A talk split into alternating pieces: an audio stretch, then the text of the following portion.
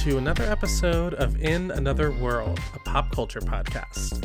I'm your host, Zachary Landolt, and today I'm very excited to invite Eddie Moradian. I believe I just said his name correctly. You will hear in the beginning of the episode with my interview with him.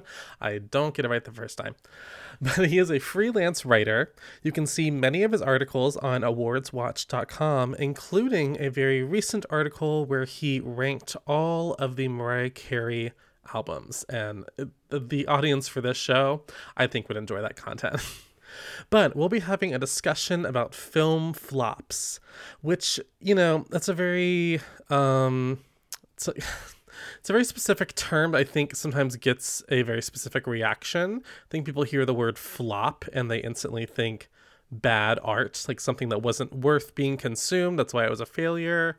But you know, like think about how many movies or TV shows you love that didn't make it, you know, that got canceled, maybe even got, got bad reviews, and you personally love it. So, you know, it's it's more complex, more complex than that.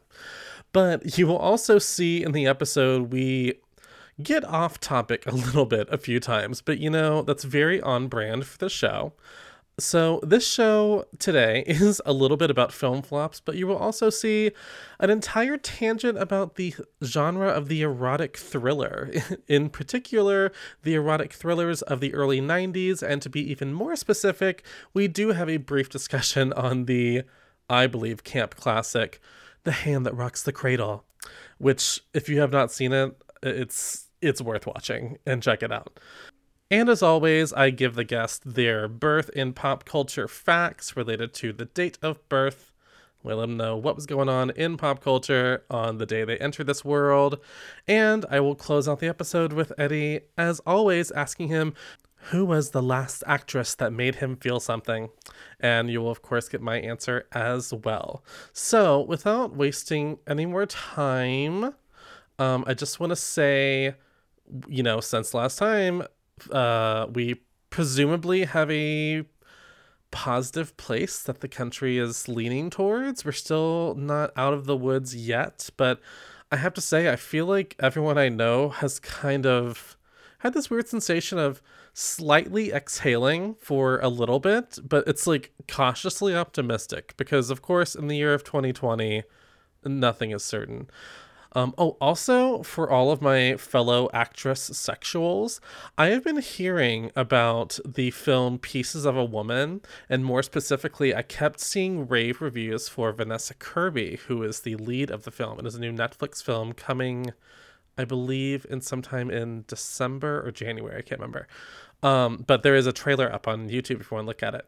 But she looks amazing. It looks very heavy, but also, surprise, surprise, Miss Ellen Burstyn, cl- uh, classic phenomenal actress. You might know her from things like Requiem for a Dream for the younger fans, but she also was in Alice Doesn't Live Here Anymore. I love her in The Last Picture Show. It's actually one of my favorite performances from her, but she looks incredible in it as well.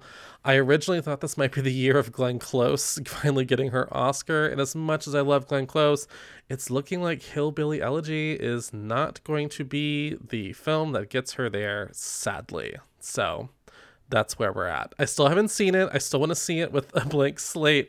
But even some of my favorite film bloggers that I am generally on the same page with most of the time are panning it. So, oh my God. Who knew a film with Amy Adams and Glenn Close might turn out to be a hot mess, like only in 2020, right? But again, I could go on a tangent, I could get off topic, as you'll see in the episode with me and Eddie. So before I get distracted again, let's jump into my interview with Eddie Moradian. Listeners, I am very excited to welcome Eddie Mor- Moradian. Moradian? Did I do it? Mor- Fuck. The second one was good. Damn it. Okay. Um No, keep this in double of this. This Oh, I'm keep just this triple it. Oh, damn it. Who is a freelance writer, and you can find many of his pieces on awardswatch.com. And he is here to go into a discussion on film flops. And we are happy to welcome him to In Another World podcast. How are you doing? I'm good, Zach. How are you? Thank you for having me. Oh, please, of course, of course. Um, I'm so happy you're here for this very As a as a Exciting topic. human flop, as like as like a as like a notorious flop in like my personal and professional life, I'm so excited to be here to talk about film flops. Oh, that's lovely. You seem to be an expert on the topic then. Just kidding. So I ask all my guests, what have they been watching or listening to, especially in quarantine? There are many answers. What is funny about that is that um, for so long in this eight months plus of pandemic, I have been, um, it has been difficult for me to concentrate on watching episodic television, which is Yeah. what I love so much. Um, and it wasn't until last night, I don't know when you're listening to this listener, but it wasn't until this season premiere of Grey's Anatomy that I was God. like, right, I love television. I love episodic television. I'm all back in. Um, but I've been watching a lot of like comfort films, like movies that I've seen a thousand times. Same. Um, and then I've been watching The Simpsons, like from the beginning. Oh wow. I'm on season five, but like a pandemic only so only long. 65 to go, whatever season. I know, but um, things have been go- crazy for so long that I forgot that at the start of all this, I watched all 40 seasons of Survivor because I had never seen, I had never watched it before. what? and- At the time when I started, I mean, I had watched it here and there, yeah. but I hadn't watched it holistically. And it was like All Stars or Greatest Ever or Only Winners this season, whatever it was. And I was, um, and when I was telling somebody about it, they were like, "Well, you know, you're gonna, you're gonna like that's gonna, we're gonna be out of this by the time you're done with it." And I was like, and now I'm like, oh, boy, I finished that in like May. Wow, so wait. here we are. You watched 40 seasons of Survivor? I know. I I Oh. realize that as I say that, that's not like most of them are 13 to 15 episodes, and you just it's, it's Oh, okay. per- it, it's also the perfect thing to have on like while you're doing stuff. I Like get that. it's a, a perfect it's perfect pandemic television. I tend to do lots of rewatches, especially when I'm working on something, because I I want to be able to check in when I need a break, but Right. leave it alone. Uh, That's a little for- bit of of what The Simpsons has been for me. A little bit of that like I can watch it right now. I'm at the very beginning of this of this episodes I've seen a thousand times. I certainly Yeah. haven't been watching it for the last ten years, but it is like, oh, I could have missed half of an entire episode and it's totally fine. usually for me it's a rewatch of RuPaul's Drag Race or Sex in the City. Okay, Yeah, that's good usually what- choices both. Yeah, yeah, yeah. Any good movies? Like, any, what are some of your favorite uh, comfort? You said you're watching comfort movies. Yeah, so I've probably watched the film Spy uh, Oh, five or six times in uh, during six. during the last uh, during the last several months. Um, I just today watched Rebecca on Netflix, which I oh, thought was, was that? I thought it was really good, and I um. I, I saw that it got somewhat middling reviews, but I thought it was great. Yeah. I will put in a plug for um I was able to cover at a film festival, I don't even remember which one, um Relic, um, which just got nominated for a surprise best picture at the Gotham Awards, which was great Mhm, mhm. um in terms of plugging sort of new movies i was really looking forward to watching freaky the um the like horror Oh, body yeah, switch yeah, yeah, movie that yeah, was yeah. coming out that's ca- that came out today but in theaters like we're living in a totally different what, world is, what does that even mean? Like, I, it's, uh, uh, zach when i tell you i planned my entire day around day if not week around like oh and on friday i'm gonna like make dinner i'm gonna have a drink i'm gonna like make it like into a special as if i Yeah. were going to the movies mhm. and i'm going to stream freaky Yeah. um because i love horror movies i don't love vince vaughn but i heard that it got good reviews um and that it it might be oddly great. perfect for that. and the girl in it i really the woman the actress in Yeah. it i really really like because um she was on the society which got canceled by netflix due to covid and i was like the literally the only uh, fan of that show i, I was the only person it. devastated by that show's cancellation. it. I love a show with hot teens running wild. Running wild. It's my favorite genre of television. So Do you like I do you like trash reality TV? I don't watch any reality TV Except other for than Survivor. Except yeah, for I don't watch. I've I've I at the beginning of pandemic again. A couple Mhm. of my friends were like, "Get on the Zoom. We're gonna watch uh, RuPaul's Drag Race." Um, I'd I'd never seen it before, Oh my. and I did watch it, and they were like watching my reactions to it, and like it's obviously a very joyful show. I get that, but like I was just like I had so many questions that they were like, "You're ruining this for us." I was not invited to the next week's Zoom. Oh no. Um, rightfully so. I, what you season know, were they watching with you? this one, like whatever the whatever Oh. the one that was happening in you know last this Oh, so 12. Um, Crystal Methyd. Yeah, yes, Crystal Yeah. Method. Yes, yes. Um, I don't I don't know who won. I didn't keep up with it. I- Can we tell you? Um, sure, I don't care. Oh, it was Jaida. Oh yeah, I remember that. And they're all like so talented and so beautiful and so engaging and entertaining and like I applaud every single person, but I also was kind of like this is not for me And, and that needs to be and that needs to be okay. It needs to be fine. um that need because they because um my friends who are uh, to be fair like some of them are in fashion that we were on this zoom with and they were like no. oh the looks and i was like yes i know what you mean I did also love clothes. i i was like Ooh, i don't know what we're supposed to be looking for here um so i did um so that's not really my escapism which i applaud other people like i've never i've seen like i think two episodes of the kardashians and as Oh. an armenian person Yeah. my take on watching those those two episodes were they seem like a nice armenian family and they seem like they really love each other and i just shut up and like so i don't even have that base of knowledge like i was an american idol guy Mhm. Like- I was back in the day.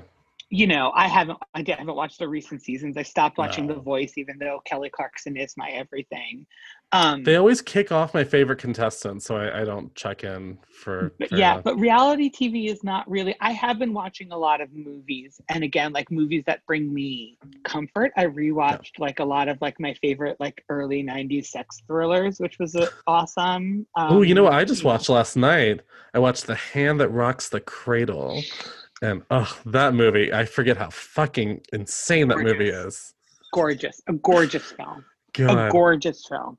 Oh, i mean I want to be Julianne Moore. I mean, we all want to be you, Julianne Moore. ha- you have an you have a star-making Julianne Moore performance. You have an all-time crazy Rebecca De Mornay. Is she Yeah. even a villain in that movie? I don't even know.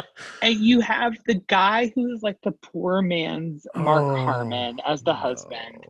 And then you have Annabella Sciorra, um, who has obviously been Who through is- quite a bit um, in her life thanks to uh, Harvey Weinstein. but God. as a lifelong asthmatic, I Mhm. felt very seen by her performance in that film. and her bushy brows. You know, And bless her the brows. bushy, I mean, what they would never let that fly ever in a major Hollywood movie now. when which I love. I love how like I mean, you know. I mean, you also have like the Ernie Hudson depiction of Oh, uh, a mentally challenged yes. helper around the house, which has not aged well. we know I thought Um, about that when I was watching it, and I'm like, maybe they only did it this way because she does get kind of like, you know, very aggressive with him, and maybe they felt that would be even more. I don't know. I don't know. I don't it know. was what- wild, but when was she wild. Uh, says no to matter him, what, it's wild. when she says to him, "My story will be better Oh than yours," god. Uh, a chill, a an absolute chill. Uh, I mean, uh, one of my all-time favorite movies. Curtis Hanson directed that movie. Oscar-nominated director Curtis Hanson. Wild. See, I I know did, exactly what I'm doing when we hang up. I'm going to watch. it's on Amazon Prime because I did a whole double feature unintentionally. This happened to me just completely by happenstance last night. I was flipping through Amazon Prime, I went, "Oh, The Hand That Rocks the Cradle." I watched that when I was in high school. I haven't watched that maybe since then. Okay, It's- you're you're you're very young, and I don't like that about you. But go I'm not continue. very young. I'm you're younger than young. me. Well, y- Go on, well, continue. I apologize. No, so I watched The Hand That Rocks, Rocks the Cradle, which of course was amazing. It was better than I. And I have a higher appreciation and knowledge of of camp now also so i was really appreciating it on a whole other mm-hmm. level and then when it was rolling the credits it went oh would you also like to watch fatal attraction in 30 seconds And you were like 100% yes. and I went, yes, I went. And I'm sorry, with every time I watch Fatal Attraction, I am more on Alex Forrest's side than ever. Absolutely. Because uh, I love the line where she's like, like, why? Because I want you to treat me like some whore you can bang a couple times and throw in the trash can. I'm like, mm, bitch. We're gonna get so off topic from film Oh, plots it's- here, it's but the- I the could theme. spend I could spend hours talking about how Alex Forrest and Glenn Close feels the same way. So me and Glenn Ooh. have this in common. She was like, she's clearly a woman with um with uh with mental with mental instability problems, Yes. being treated like garbage by a garbage man. Um, When she did all this backstory where she had been like sexually, you know, uh, molested by her father as a child, that's why she had issues with men, like I this mean, whole thing. And she was supposed to kill herself at the end. I mean, yeah, and she and and frame him for it, and he would Yeah. have taken the fall, and Yeah. that would have been the perfect end. That's how the movie would end today, right? Like that's Yes. for sure how the movie. because now it's today. insane. It's insane. That final Yeah. scene where she goes to the house and, and It's like a Rambo movie. It's like it's like Rambo at the end. It It's just- it yeah. is kind of wild. I do think that she um Hmm. It's funny um because Hand That Rocks the Cradle was like a huge hit. Obviously Fatal Attraction. it a was huge very hit. clearly inspired by Fatal Attractions. Uh, but like huge hit Rebecca De Mornay, like probably I'm gonna say Hmm. was long listed top ten, could have gotten into Best Actress race. That's how big a You hit that movie so? was. I mean, like I think long, long list. Like long, long list. The movie was such a hit. It was such a. It, it really is. I mean, it's a great performance. She's like not just pure evil. Like she, I don't mean there's to a say a lot she's clockable statement, but I'm a little young to know how successful that movie was. That movie Um, was a, a monster hit. Like Okay. Uh I think wild. It, I, I think it made like 90 something million dollars and and it came out in 1992. Yeah. So like you figure I mean it was a huge huge hit. Um and it was it's a well crafted well done movie. it's pretty But good. like I mean, it's some, not some obviously moments. in the genre of like awards contention, No, but like no. she is really good in that movie and like that was sort of of the time with the oscars that they were going like well this movie was a big hit we have to at least consider it that's how you get like a, a julia roberts oscar nomination for pretty woman Yeah. um, which is uh, obviously i'm sure we both agree the greatest screen on-screen performance of all time oh, um, obviously. i mean i love julia roberts so After. Mariah Carey and Glitter, but yes. Yes. Uh, Well, I mean, I don't. Okay, I know you're joking, but like that's like it's like not even a funny joke. Um, but you know, eh, but like Fatal Attraction, similarly, a huge monster hit. Yeah. Um, I, lo- I actually like Sharon Stone more in Basic Instinct than I do Rebecca De Mornay and Hand That Rocks the Cradle. But Re- um, Rebecca, um, obviously, um, I would say, I think it's a fair statement to say that in 1992, Sharon Stone was probably like sixth, seventh, eighth place I for hope. best actress nomination hope. for sure shoot for hope. sure like it was it was at the time as somebody who was young but conscious and already of uh, thinking of the oscar race at 11 um, well, that's about when I started thinking about it it. wasn't a snub necessarily Mhm. as it as much as it was like she could get in. Like Like but if she had gotten the nomination, people would have been like, "Okay, yeah, I, I see yeah yeah it wasn't Yeah. like a it wasn't like an amy adams arrival where you were like Yeah. wait what happened she's supposed to win this year She's supposed to And she's like, not even nominated. absolutely be here. Yeah. Yeah, Um, it was more like a oh that could have happened because it was I mean such a like a zeitgeist geisty like huge hit. Anyway, I'm sorry I have derailed us. I know you have. Oh, we I will. have, I can a- talk about women being in the psychosexual thriller forever. There's erotic whole- uh, the fact that we don't have sex like like 90s erotic thrillers anymore is such a disappointment Maybe I'll just have you back for a whole erotic thriller episode because I feel like i just bought all of the 50 shades of gray movies so yeah We- i'm all in we can make a whole moment. Well, as a guest of the show, I always do a segment called Your Birth and Pop Culture, which is when I reveal pop culture related facts connected to your date of birth. I won't say a year on the mic if you. i already i already outed myself as an oldie You're not an oldie. Stop saying that. thank you thank you zach i needed i re- you know what i was fishing for that and i really needed it so thank you I'm glad I could give that to you. Um, thank you so much so your birthday in question is April 3rd of a year. I'll just say April 3rd. Um, and the number one movie the day you were born is one I've never heard of. It is a Oh my God, Jerry i don't Lewis. even i don't know what it is That's it's a so Jerry surpri- I- Lewis comedy called Hardly Working. Watch out, America! Jerry's back. The world's funniest funny man has something to say about inflation and unemployment for all us working stiffs. He's the original jerk. Bumbling and stumbling. It's Jerry Lewis in his first new motion picture in a long time. Oh, I like that. Hardly working. My God. More fun People a are gonna- People who are listening I to this was will be like, I thought he was in his. I thought he was in his thirties. Is this a seventy-five-year-old I was like, I, I did cackle when I looked up your movie because I went, this just makes it sound okay, like. you know what? Ouch, brutal. Okay, go fuck yourself. Go on. oh my god. Um do you remember the first time you watched Hardly Working? The Jerry no. Um and the number one song was Rapture by Blondie.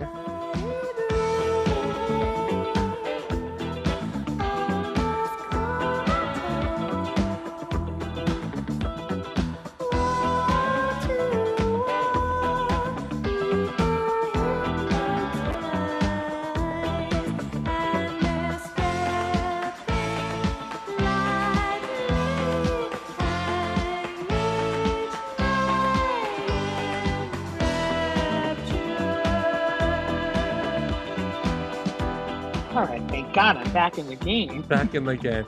Listen, Jerry Lewis kept making movies until death. So really that's like, you know, it's don't true. feel too bad. I, I'm happy to say my uh, my year age uh, or my year of birth was 1981, and I even feel like, uh, a year earlier, like my best picture movie would have been Ordinary People. Is that right? And then my year later would have mm-hmm. been my actual favorite movie of all time. oh. See?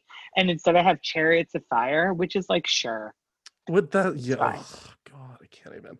Um, anyway, sorry. Go on. You have a whole segment to go.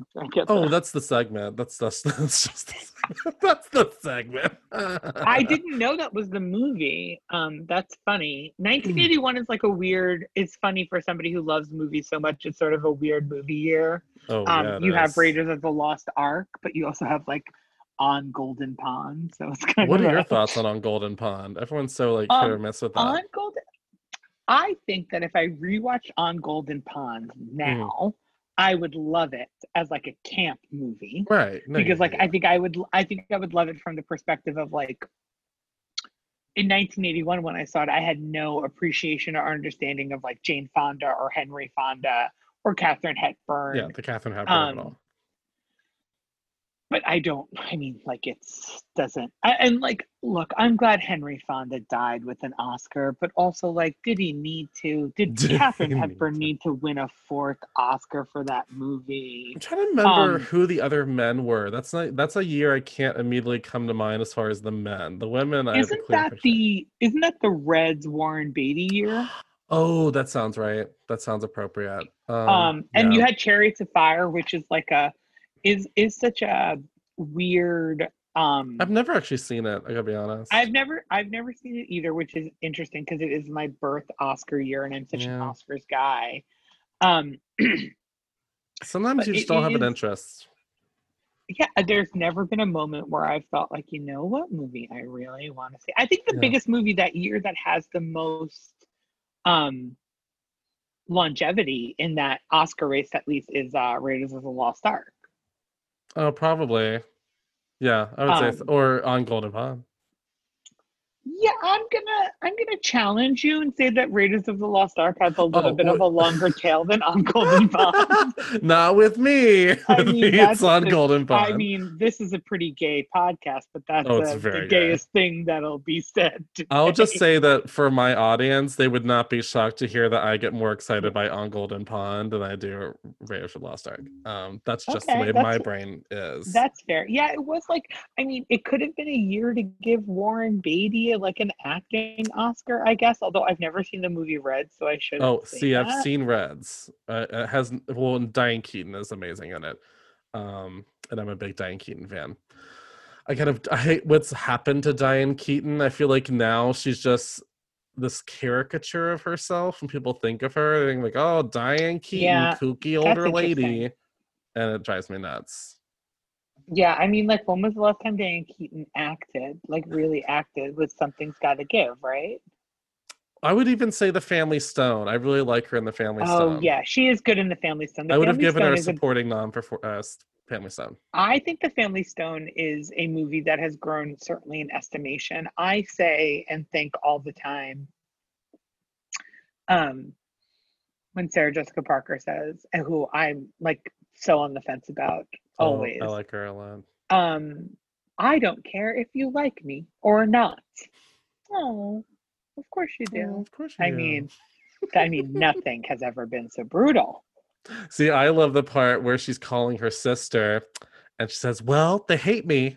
Then she goes, she pauses and goes, Yes, I'm being myself. Yeah, no, it's Just, not. yeah, it's it's it. it's it, movie has aged really, really. I think really well, and I agree. I think Diane Keaton is really good in that movie, but we're also still talking about 15 years ago. So yeah, Well, so we can actually pivot to the official topic and then we can keep ranting, but at least we'll be ranting on the topic. You are Sounds here to talk about the topic of film flops, which I find very fascinating because I always feel like the films that flop the hardest, you can't quite you can both understand why they flopped and also go, well, why was this the one that people suddenly decided to have like taste about, you know? So I guess my first question is, what do you think causes mega failures to be such failures when they seem to follow a formula that successful film i mean i guess we're already getting into like it's copying films that were better made with the same formula but with less artistic integrity. I don't know. But like i'm trying to think of a really good example like um Well, I think it's like maybe I think that's a really interesting way to pose the question because I think that it's somewhat comes down to hubris on the studio's part. no. Like I think a good example is I think you can bucket them into kind of like films that like um to mention another podcast, sorry, like oh it's uh, okay it's all right where directors have like a blank check, right? Where they're Mhm. just like, all right, you can do whatever you want. You just made this big hit. And like, then you get like a heaven's gate, right? oh no um, yeah. Or you have kind of like vanity projects of actors or actresses who are at the height of their who are at the height of their fame or like are cashing in on another on kind of a, a a- cashing in on a on a persona or something that's when you have like a basic instinct too. Yes. then I think you have like studio hubris of like people are gonna love John Carter. People Oh, John Carter. are gonna love Green uh Green Lantern. We don't even have to make it good. People are just Yeah. gonna love it. People it I think or flops- catwoman remember catwoman they were I like oh this is gonna be it for the first time. oh sharon stone again sh- Who is actually good I in that fucking movie. love her in that movie. I'm sorry. But like you have actually the combination of like two things there. You have sort of like Halle Berry going like, I am just won my Oscar and kind of like this is how I want to cash in on it. And and also Yeah. maybe how I need to cash in on it to, to stay relevant, which is a whole separate problem set Sure. of problems. and you and know her being ha- offered to be a major superhero. You know, Right, huge like, oh, deal. cool, great. But they were like, we're gonna make Catwoman have nothing to do with Batman. We're gonna not make it Selina Kyle. We're gonna not make it anything that has anything to do with Yeah. like what people know of Catwoman. Yeah. And so like it's then again like studio hubris to And be who is like this for? It's not for the gays, I can tell you that, because as someone who grew up with Michelle Pfeiffer Catwoman, I would have been super for- pumped. It's not for anybody. It's not even for the people in the movie. So I think that's I do think that more often than not it comes down to like studios um executives thinking people are so dumb like Mm. that they will just take whatever we spoon feed them. Of course, there are plenty of movies that flop that are great and that Sure. didn't deserve to flop. Um, you know, there there but there are, are more Well, Here's a question. What are some flops that you've been like, hey, what the hell? That was great. Um, I would, I mean, like, so there's like two answers to that question, right? Like, one is like the cats of it all, where I'm like, well, Man. Cats is the greatest movie to ever. I gotta tell you, that was my. And people look at me really strange when I say this, but I do think that was the most fun I had watching a movie last year. Just For getting sure. really stoned and going to see cats. Like that was pretty fun. Like seeing cats in a theater was like one of the one of the more fun experiences I had to close out 2019 and to like start 2020. what a what Ah. a omen for 2020. It was like right? hello. Absolutely, absolutely. It's an insane movie. when I tell people to watch it now and they're like at home and they're like, why are you, this is not enjoyable it's at all. you can't even like, describe how nuts it is to someone. Like you try to put it in words and they go oh i get it. So like the singing's bad. I'm like no no. Actually none of the singing is really like bad. It's not even that even the performers are aggressively bad but they're trapped in a skin of horrors that we just have to watch for two hours um, and they're all in different movies, which Yes. feels weird. they're all like performing in different movies. judy like, dench is Jen- there on her lunch break uh yeah, Judy, but like Jennifer Hudson is like, this is, I'm winning my second Oscar. she's really she's giving a whole performance And- god bless and like and and then you have like Jason Derulo who's like i'm just like having fun and actually i think like, he's in the right out- movie yeah in- he's in in, my- the in right defense of him. so i saw you know we talked a little bit about these kind of um you know notorious bombs and like one of the ones that we had talked about is cutthroat island which is a movie i've never seen and never want to see Same. but the movie prior to that that like um was also a big disaster and like was the first of several nails in poor poor geena davis's career Oh. was uh, i shouldn't say nails the woman is like uh you know changing the world every Sure. single day and um but like um But there are times where I'm like, "Where's Geena Davis? Like, where remember is when Geena, Davis? Yeah, was that, Geena that Davis? maybe yeah, that maybe contributes to the to the conversation of like why is Geena Davis still not ever present in our lives? Um, Yeah. I would say is um, uh, the movie that that she made with Renny Harlin, her then husband, right beforehand, which was The Long Kiss Goodnight. Oh, I never saw that. It's awesome. It is Oh. like such a fun, totally crazy, expensive action movie with Geena Davis co- uh, starring, co-starring Samuel L. Jackson, Oh my! and it was like um reviled, bombed. On what so was the expensive. the main critique of it at the time? Don't even know. It just like people were not interested, not interested. You know, like I think that Mhm. was it. It might be a Shane. I want to look it up because it might even be like a Shane Black movie. Um, Mm. but um, it was just not received well. It didn't do well. Mhm. Um, and it's like the funnest. It's I, you know, some of it has like so many things. Some of it has not aged well Oh, please, yeah. but it was a but it was a big um a big budget failure for her for Renny Harlin and then you compile that with like the the absolute disaster of um Cutthroat Island. Yeah. um and you have you know all of the all of the problems that currently exist.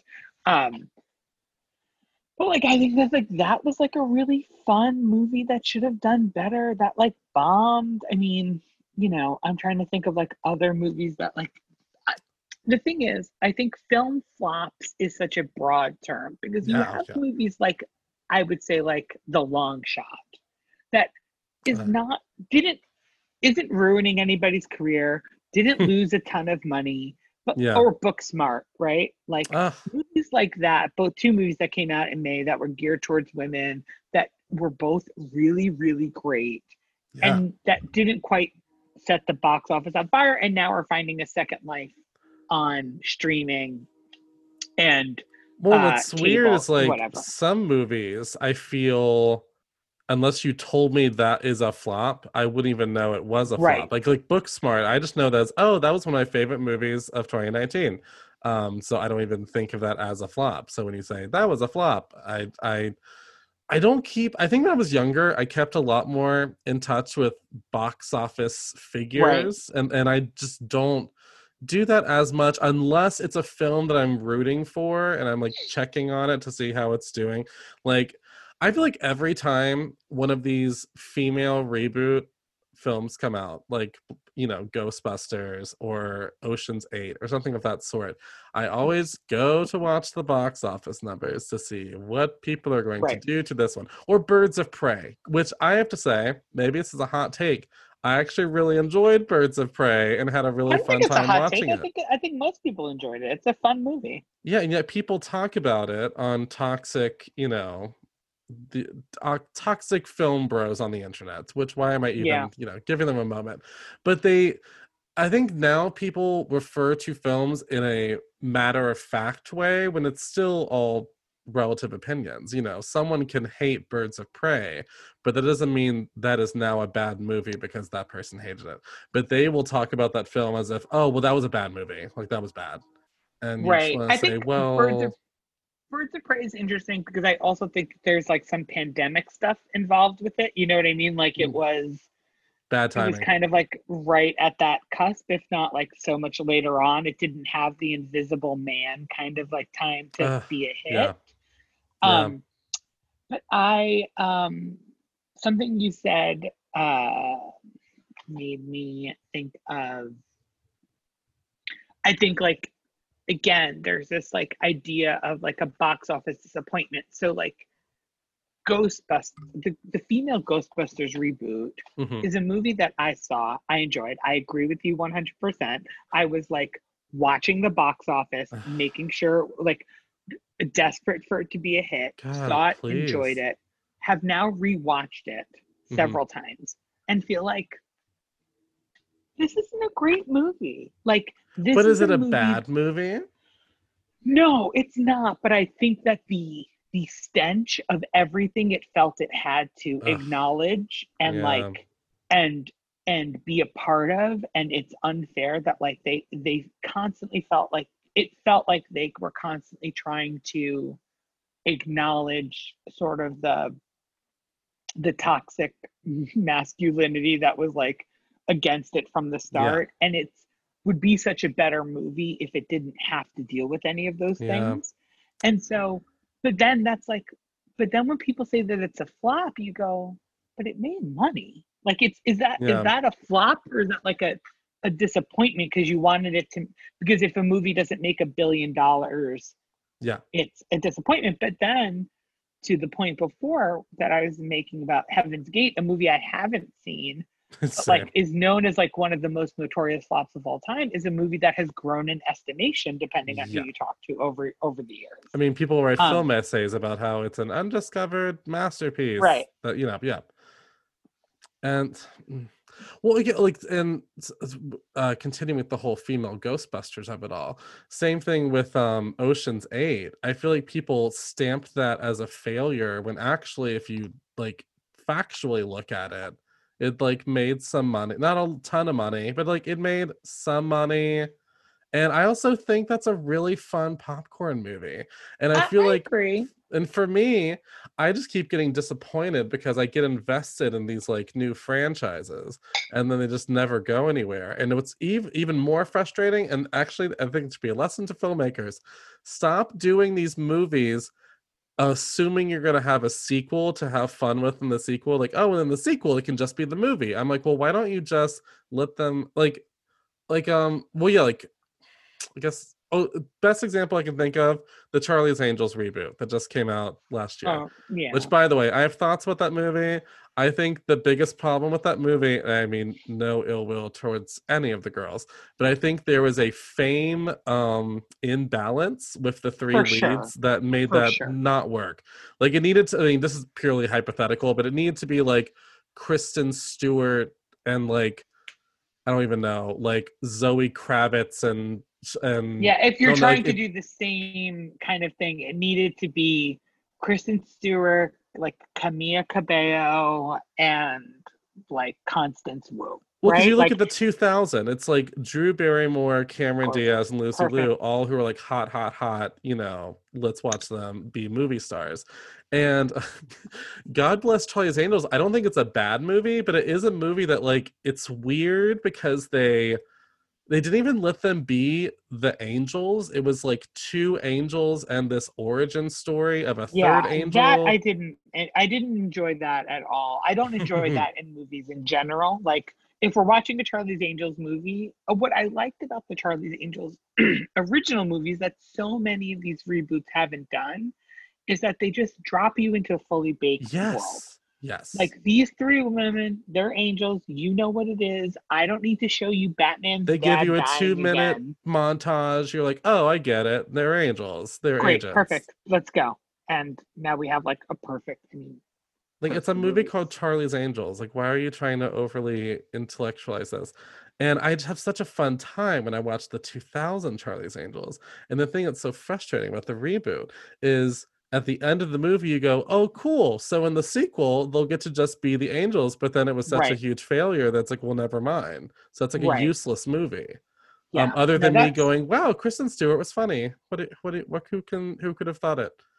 So I that I agree with that take on Charlie's Angels. I totally, um, I totally agree with. I think that the, I thought that this movie, I thought that the reboot was fine. I had a good time watching it, but I totally agree. Like, but that is a flop, right? I mean, like and that it's like unfortunate because now it's like even if they could make a more fun movie with a sequel, it's not going to get greenlit for a sequel because why would it? Or have you ever had a movie that you allowed the snowball effect of people saying, "Oh, that's horrible, don't even watch it." That you, I mean, I guess you've told me you haven't watched a couple of these flops, but like, um, like a current, like a last ten years, for example, I can think of the movie Cloud Atlas. Remember Cloud Atlas? yes. so- I yes, remember now. I know one. people have hot takes on that movie, but I did not watch that for maybe about a year or so because from what I had seen, it people said, "Oh, it's offensive, it's awful, it's it's uh, overblown." So I, I didn't even watch it for the longest time. Finally, just watched it one night because it was you know on HBO or something, and you know bawled my eyes out during it and like loved it. And then I went, "Well, what happened with this movie?" Now, granted, I understand uh, what caused Cloud Atlas to not be a grand hit because it is a weird Right. movie. It's a weird movie. But I think about I didn't even give that move and I would have loved to have seen it in the theater, but I was so allowed to be swayed by this like groundswell of immediate reaction that I didn't even go see it. Mhm. Yeah, I mean, I guess one of the ones that I think um, is probably fits in that. It's funny, it's because it's also Wachowski brothers or siblings rather film um, is Speed Racer. Mm, Um, mhm. I feel like I was pumped for that movie, and then like kind of more the reviews than anything else were Yeah. like, I was just like, oh no, and now I've and I've still never seen it, and like Oh, it okay. feels like Oh, another movie that has like grown with a gro- like grown uh, in estimation a little bit, but I I never, actually love it. you know, I I like just never bothered to watch it. I mean, like you have more of those examples of movies that people tell you not to watch that like end up being right. Like it took Oh, me yeah. until it took me until now to watch Catwoman, and I wasn't like, oh, I've unearthed this camp classic that people haven't. yeah. I was like, this movie is bad, really bad. Um, Sharon Stone is actually quite good in it. Um, I think she gets it. She gets it. Yeah she gets the movie movie that in. she's gets the movie that she's in but like so many of like the more notorious things i've never seen tomorrowland which feels like a movie that i could enjoy I'm like, is that even a real movie? Like, did anyone see Tomorrowland? yeah it's certainly a movie that doesn't exist anymore like it's not even a big enough flop to be notoriously Oh, bad It's just like that was a movie that happened. Yeah. I can't even tell you the cast of it actually, other than George Clooney. Brittany roberts britt robertson who's like in every tv show uh but for like what every tv show that like only lasts a season What would I know her from? i have no idea none of her shows have lasted more than a season Lovely. What are some of her notorious flops as far as TV flops? she was in like the secret circle which was like a spin-off of the vampire diaries i think Oh God. Okay. and then she was in that other WCW show where like the plot was like I'm your daughter to like a couple to like two singles that Oh, didn't know that they had a daughter. Ugh, didn't know Um, they had she was just in the. Shonda the Shonda Rhimes show. People, not people like us. Um, for the people or of the people, like some kind of law show. I mean, she's she shows up a lot. She's she's good. Bless. She was oh oh oh oh. She was in Scream Four Oh, okay. at the beginning You got me. You got me. She was one of the one of the real girls who got killed. In Oh, was she the first kill or the second kill? in the third in like the actual Woodsboro? Yeah, I mean, was she the one that um was found dead by the other girl, or was she the final Yes, girl yes, yes, yes. scene? That's who she was. Oh, yeah. well, sweet little girl. Seems lovely. Yeah. I, I know from She's- Scream 4. She's great, but she just has not figured it out yet. Oh, But man. who among us have? Uh, another a, a notorious flop that I think is the first film I knew as a flop. Even as a young child, I went, ah, that movie is a failure. Before I even knew what failures in film were, was probably The Postman with Yeah. poor, poor Kevin Costner. Um, that plus he Waterworld.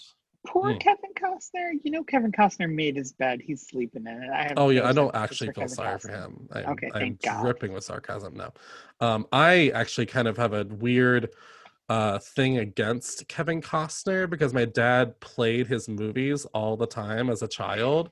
So I associate him with these long movies that I had no interest in. Like Dances with Wolves, I don't fucking care. Like I and I I've never seen Picture. Dances with Wolves. It, it is my it is one of my bigger um, best picture blind spots. I just cannot imagine the circumstances under which I would uh, be willing to watch that movie. Yeah, no, it's not.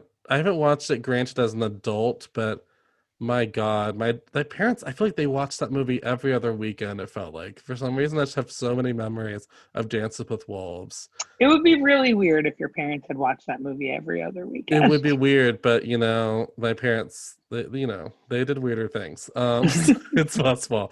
Um, but no, but like they'd watch that. I guess I did watch Field of Dreams. Field of Dreams was okay, but I don't like baseball, so I still didn't care that much. You know, Yeah, I'd be interested to watch. Um, I'd be interested to watch Field of Dreams as an adult and see if it has the same kind of um, visceral effect on me as it did when I was a kid and watched it and bawled my eyes out. I wonder if I'd find it emotionally manipulative right now or if I'd cry Mm. harder.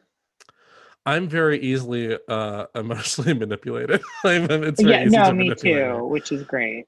Like, uh, do you have a? I have movies. I call them just like you know, cry by numbers. Like you just show the movie to me and I will cry. Like for some reason, the first. I the movie Billy Elliot makes me cry every Oh, time me I watch it, and like 100%. within first two minutes, I'm already crying at it. Um, he's like That's fighting really his grandmother with dementia. You know, good grief. Yeah, that's a really good one. I think that um, Billy Elliot is definitely a movie that can make me cry. Um, any movie that has the motif of kind of like a like somebody somebody being able to be like you didn't know I could do this, but I can actually sing and or dance really well. yeah, um, gets me every. It's my fate. It's my absolute favorite. I just uh, want to dance. I mean, yeah. the best. She was just my mom. Oh, that movie's so Oh it's my top God. ten movie for me. the the scene that always makes me cry from that goddamn movie is the scene where the dad crosses the picket lines to go back to work and they're like throwing eggs at the van and his son's throwing eggs at the bus and then it's like the looks like the eggs cracking on his face because it's on the glass and then he oh, so good he's like yeah, it is. I mean, so Oh, good. I can't even. So um and like i always i know the director Stephen Daldry says, "Well, it's up to the audience whether he's gay or not." And I'm like, in my brain, Billy Elliot is a, a big old homo. That's that's the way I took it. I know it's open to interpretation, or maybe it's the way I need it to be. So that's how how I interpret it. That's it interesting because I never really like. I I honestly never gave it much thought. Um, I've watched that movie a lot. I, I know that that's always been part of the deal, but I've never given it much, you know, much thought. But um, I just always think of the stuff with the girl that he was friends with. Um, yeah, it felt like he was being performative with his affection towards her. It didn't feel like he actually wanted to be. I mean, I think at the her? end where he's an adult and a uh, a male a male ballerino is it a male- ballerino? ballerina, a ballerino. um they do i do think the movie codes him as kind of gay like i Yeah. think that the movie um that's where the movie certainly wants you to what what the movie wants you to take away from it but i I definitely believe that that performer at the end was a queer performer. oh for sure for sure Absolutely. I don't know how we how we ended up on Billy Elliot. That I was don't a flop. Um, that's my fault. it That's wasn't it was a huge hit huge hit. what now? My la- I guess my other thing. What is a film that has not been a flop that you swore was going to be a flop? Can you think of an example of a film? like i like, think "Oh." like a like like a venom for me Right? um you saw those first um I, I, once spider-man like those movies the andrew garfield movies um Yeah. underperformed even though like i think the second one's pretty bad i think the first one's not so bad I like the first uh, one. Yeah. yeah the first one's not so bad at the time i thought andrew garfield was like oh is this who i've been waiting for to play peter parker and obviously i didn't know that i had been waiting for tom holland my whole life I mean, I'm um, happy to see Andrew Garfield anytime. yeah, no, Andrew Garfield's great. He's a great Peter Parker. He's super cute, super talented. But once those movies, like, obviously weren't working out, and I think even Tom Holland had already shown up in a Spider Man movie or two, the Yeah. Sony Spider Man movies started to feel more and more, or Spider Man universe movies started to feel more and more irrelevant and maybe even desperate. and so, Yeah. and then you saw like the Venom previews, and people were like losing their minds in a negative way about like Oh yeah. the costuming, uh, not the costuming, the CGI and things like that. And Yeah, yeah, yeah. I was like, oh, this movie is going to be a disaster. Yeah. And then it's like, you know, this huge, immense hit that I feel like I need to write, that I need to send um, uh, Michelle Williams like an apology note. Like, I feel like I'm sorry that you had to do this. I, I you know, I hope Matilda was able to like go have a gap year because of this. Like, Oh, it's so sure, yeah. wild that she's in that movie.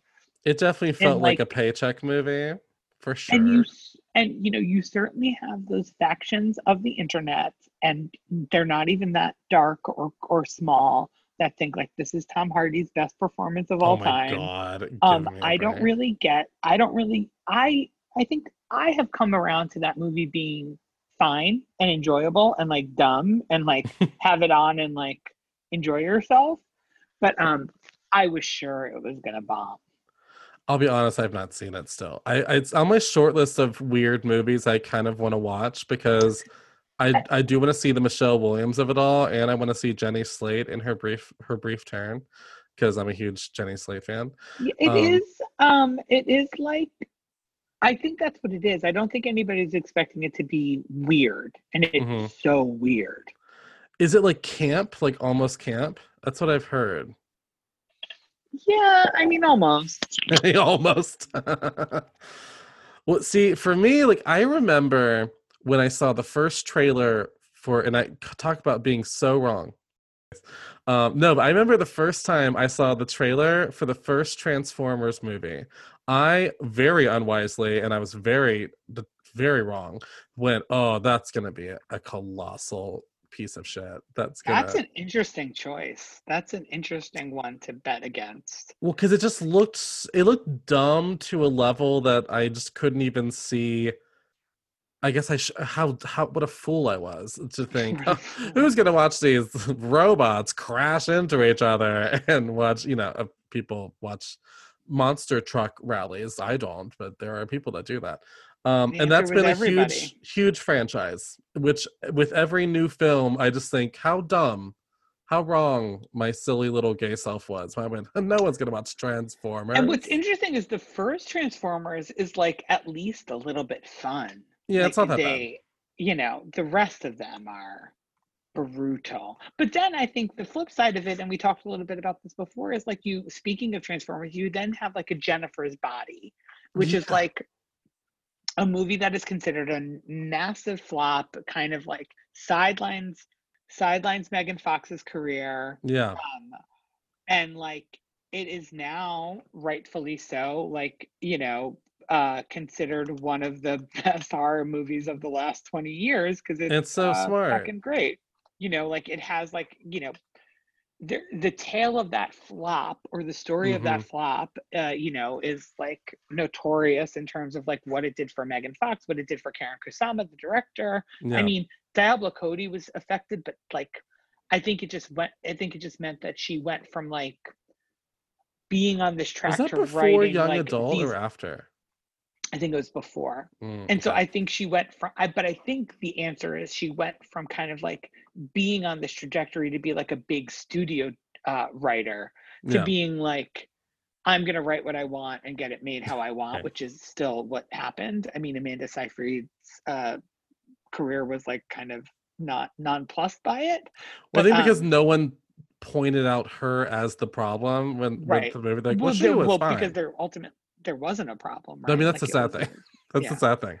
That's another movie I didn't watch for a long time because I went, oh, I heard it's stupid, and then I finally watched it, you know, on my own gay time, and had a lovely, a lovely, well lovely i think i think that that's a movie that i would nuance a little bit of saying like i think i saw that movie in the theater and i was like this movie is weird and then i let the reviews and the backlash like color my view of it Mhm. where then when I like watched it on my own years later, I was like, wait, is this movie amazing? And um, and the answer is yes, it is, and it was. So And I think sometimes flops are made from bad marketing because they they think sure, okay how do we how do we sell this how do we sell this and so you see all these movies that are sold more as comedies that are very dramatic films or they try to make it look pres- like prestige but it's it's not a prestige film at all. Right.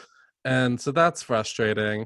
But i guess my my last film flop question would be what is your favorite film flop in terms of the level of crazy that the movie is? And it's it's i, I I have mean, I've i got know to, mine. I I've got to say, cats.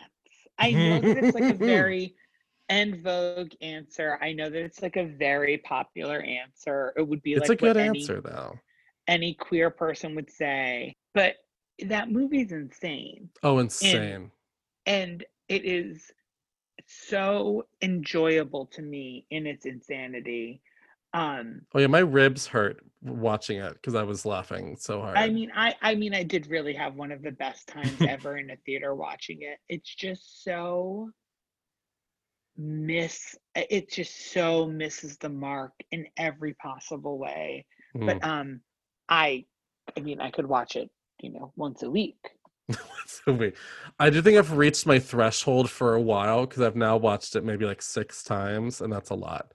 It's a lot of cats. I That's a think cats my favorite flop, just in terms of, I do think it really, der- I mean, in addition to other things, derailed this performer's career, and also it is one of the more crazy movies to one describe to someone, but also to watch in reality. Is I Know Who Killed Me, starring Lindsay Lohan. Oh, I've never seen because I don't like to watch, Lindsay. Lohan in movies that she is not her best self.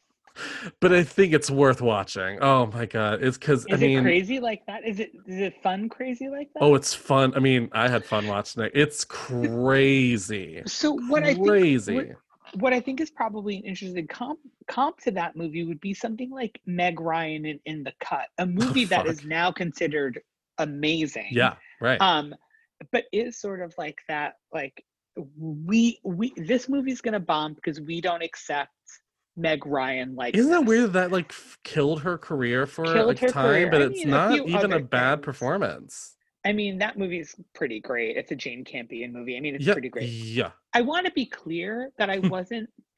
The, I realize now that it's kind of crazy that I was comparing Lindsay Lohan to Meg Ryan or like I'm down for it. I'm Jane gonna follow you. classic to I'm gonna follow you down. Killed me. I like I I, like that- keep going.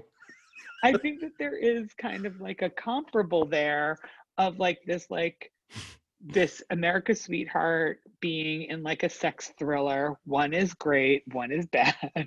And And I think Lindsay thought she was doing something the- worth doing. I think there's a version of Lindsay Lohan who read that script and got on that set set and was like, I can't believe I'm gonna win an Oscar. Oh my god.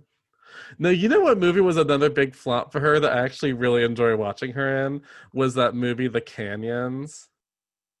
Yeah, I saw that movie. I think that movie is not great, but I think she is No. pretty good in it. She's a good. The thing about Lindsay Lohan is she's a good actress. I have She a just, like, theory is, on her. You know, not doing great.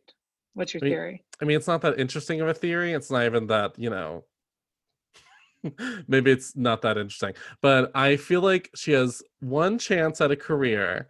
And I think it's if she comes back in like five years in like a gritty indie film where she's like a side character, but she's like really good. Like maybe she's like a, maybe she plays a mom. So every like woman trope in the world. She plays a mom. Maybe she's on drugs but like something where she i feel like her, the problem with lindsay lohan is that her face doesn't look she looks the best i think she's looked in a long time and i root for a comeback always but i think she needs to have some more age on her and i could see her coming back in her like late 30s with a resurgence like i could see it happening You you forget how young she is. It's it's like the Drew Barrymore problem of Yeah. like where now she's like even now that she's in her mid she's only in her mid 40s because she's been Yeah. famous her whole life. Yeah. And so you think in the the trajectory of like how long you've known Drew Barrymore or known about Drew Barrymore, like oh she must be like in her Right. 50s, 60s, and she's not. And I think it's the same thing with Lindsay Lohan is that she's like she's still like in her early 30s, right? Yeah, she's. I think she's my age, so or maybe a year older. So she's at the most thirty-four. Yeah, so like she's got so she can't even really play. I mean, she can of course play a mom, but she's not playing a mom of teenagers or you know, like there are still roles that she can't play. Not to Yeah. that those roles are plentiful, but I agree. Like I root for her to like get her life together and be get do like a great have a have a great comeback. But I think you're right. I don't think it's gonna happen in like I don't think Lindsay Lohan is gonna be the one to bring back a rom com. No, no, You know, no, no. I no. think she's gonna like remind people. I think she could be in a studio film where she's the sidekick and remind she people that needs. she's That's great. well. You said a word that she doesn't seem very apt to want to do, which is play a sidekick. Because Right. when she was at her peak, she was Miss Star in every movie she was in, except for maybe like Bobby or like Prairie Home Companion or something, where she was willing to do like an ensemble piece. But I think she needs to get back into that mindset because I think if she could one just show up that show that she can show up on on a set and film a movie and not be a terror, that's like already like there you go. for but- sure. How many times have we seen a resurgence of an actor from a small role in some movie, but then they're great and people love that performance, and then they get other projects built for Right, them where they're work lead? begets work, and I think that that's what I absolutely, I totally agree. I think she like shows up as like the mean boss or like the, you know, yeah, the, like, yeah, yeah, yeah, yeah. the the wacky best friend or you know whatever or like or like the girl i mean again we're talking only in tropes here yeah, but, like, yeah, yeah, yeah. you know um she she does something that's like three scenes and you're just like right i forgot you're a star and like let's build from there Even something how- like uh like it's just a funny comedy, like like something like that movie Game Night that came out a couple years ago, like something that's yeah, like be part of that subversive and funny. right? Yeah. not even if she was, even if she wasn't part of the ensemble, even if she was one of the obstacles that they had to overcome on their night. She doesn't even need to be part of the game. Yeah, Where you're like, oh Like- shit, that's Lindsay Lohan. Like, yeah, And, and, then she's got funny. two scenes and they're great. She's at the party, whatever it is. We I know what totally- role I think agree. of in terms of like her in uh, the type of role is. Do you remember the movie Get Him to the Greek? Yes. Something being like Elizabeth like. Moss or being Rose Byrne. well, I was just well, I guess well that's also good, but I was saying just in terms of like you know like Sean Combs that movie, he literally was there to be like basically a version of himself, and he got all this press for. I mean, granted, he you know his acting career is not that stellar, but, he in terms of funny. But it was pretty funny and like people were talking about that performance and it was not No, like the lead of the film. That's a great comp. I would say I would love to have seen her in that movie as Rose Byrne, as like the four scenes where she's hysterically funny. She's like saying these crazy, outlandish things. oh I, you're th- just like, rose "Ooh." byrne is it i think she almost steals spy She does feel. I think she's She should have. so she should for have an Oscar. yes please come One on hundred percent. That movie is so underrated because it's a comedy. oh We don't so have good. time to get into all We of don't. that. well thank you for coming for my discussion on film flops i think we i don't think we've still cracked the code but we have discussed the code um, and I do end every episode with a segment where I ask the guest who was the last actress that made you feel something. Um, I know that I received these notes and that I should have an answer. It can be the Um, first were one in your consciousness, just like, oh yeah, I will say that I think that um I just started watching Queen's Gambit. mm, mhm, And Anya Taylor Joy mhm. is just her face makes me so happy. She's so good and so expressive. But you know what? I will take it back. okay, And all I will say my real answer is we were talking about this before we got on mic. I just recently, for the first time, watched Dangerous Liaisons Mhm, and Glenn Close in that movie, where both in the in her big climactic fight with John Malkovich, Yeah. where you know she just like stares at the camera and says, "Fine, war." Uh, and just the ending where she's being booed out of society oh my god, um, that's it. If that's not gay, feel- that's like gay camp. I, I was made me feel truly, truly everything. Um, the way I was texting people to be like, "You've got to watch this movie. You've Using her this tears as makeup movie." remover. Like, I mean, come on, that was like, Amazing. So I, I'm gonna say Glenn Close and Dangerous Liaisons, but not that I haven't felt anything since 1988. It's that I just rewatched it. well, it just means the performance. The best. I guess mine, well, mine was also going to be Glenn Close. It was just going to be checking in with Fatal Attraction. And just every time I watch that, I'm like, wow. Also, it's so weird, Glenn Close, because she initially started her career and she was typecast as like earthy mother type. Like she's known for being nice lady.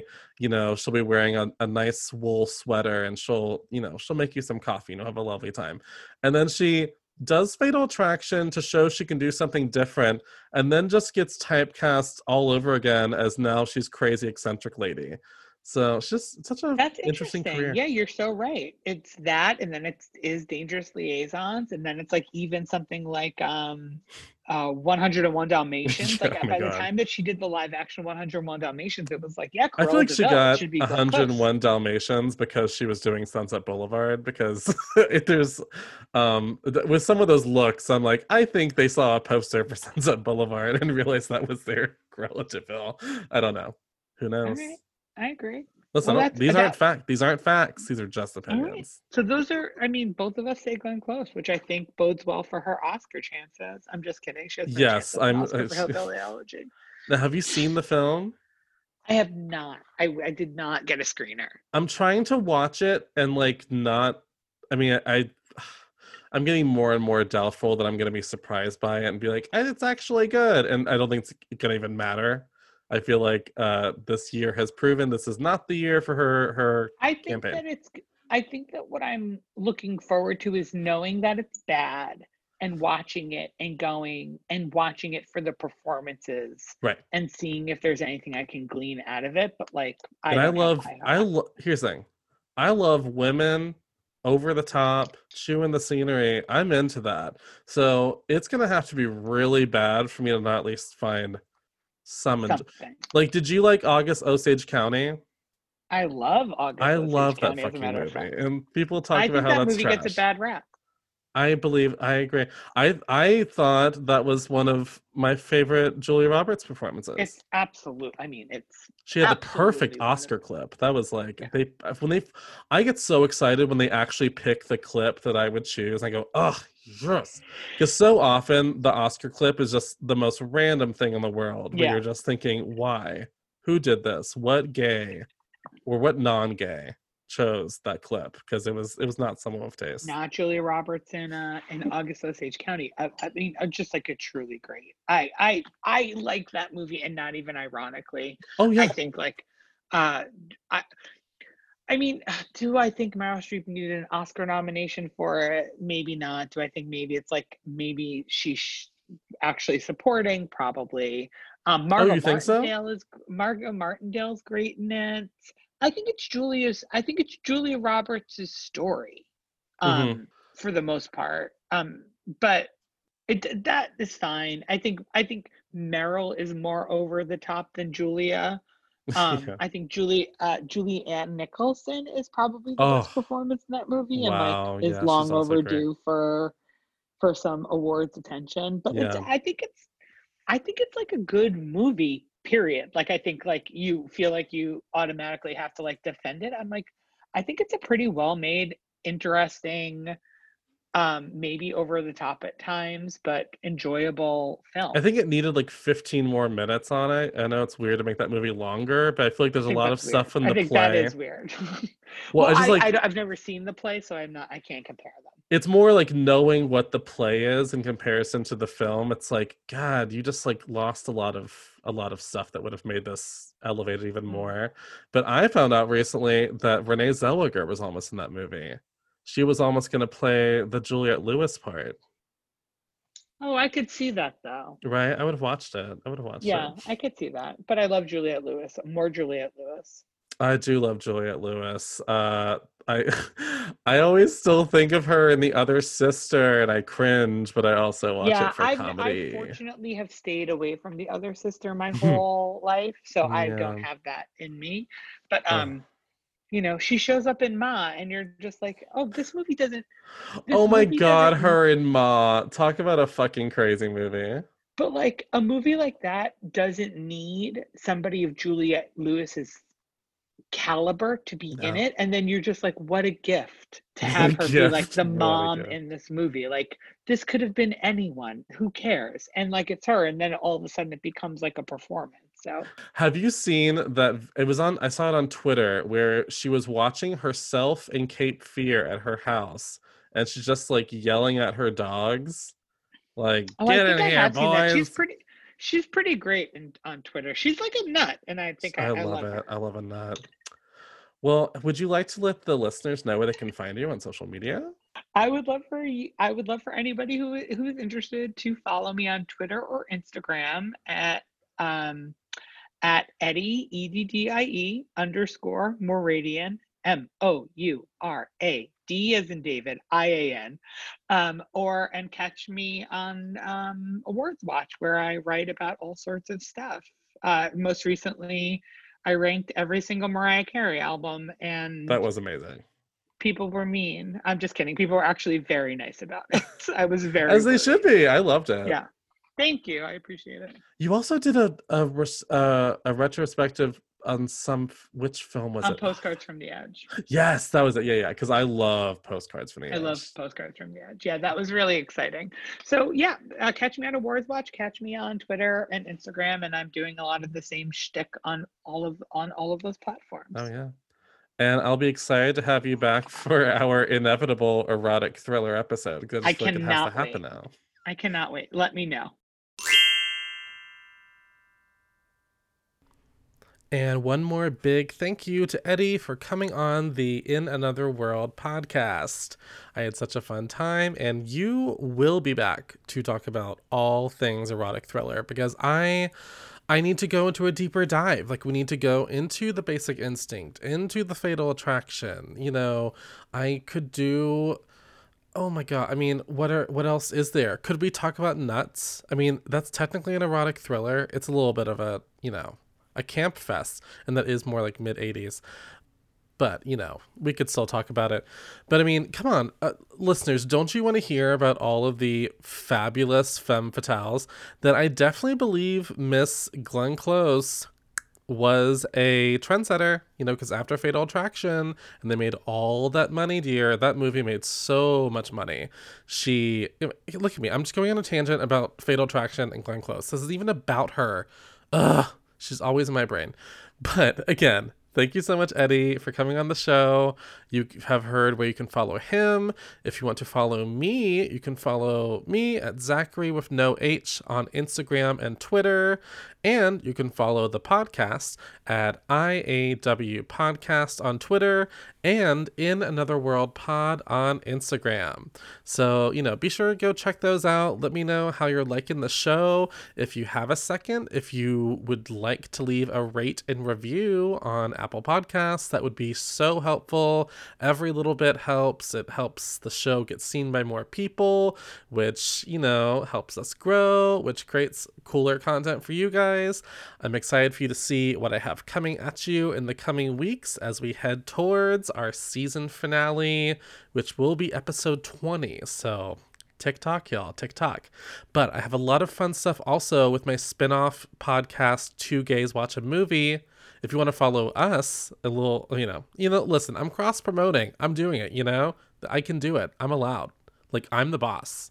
So, anyway, you can follow us um, at Two Gays Watch a Movie on Instagram and at Two Gays Watch on Twitter. That has been a lot of fun. Please follow us over there. We're doing all sorts of fun stuff. We have a really, really fun holiday film lineup coming your way in December. You hold on to your seats. So, Thank you again for joining me for this week's episode, and I will see all of you lovely, lovely people next week. Bye.